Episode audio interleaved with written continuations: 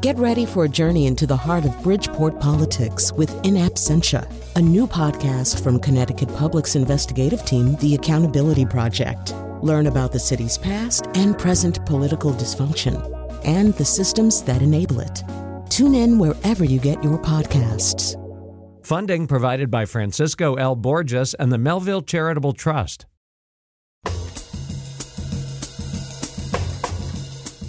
I love Melissa Clark of the New York Times, who inspired me to create an easy homemade coconut lime rice. It goes with almost anything. Faith Middleton here with your 60 second food schmooze.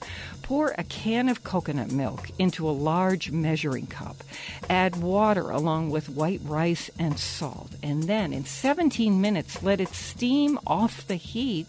You just add the juice of a half lime and serve it. Sometimes I sprinkle on chopped macadamia nuts. This tip and my curated food, wine, and cocktail recipes are waiting to make you happy at foodschmooze.org.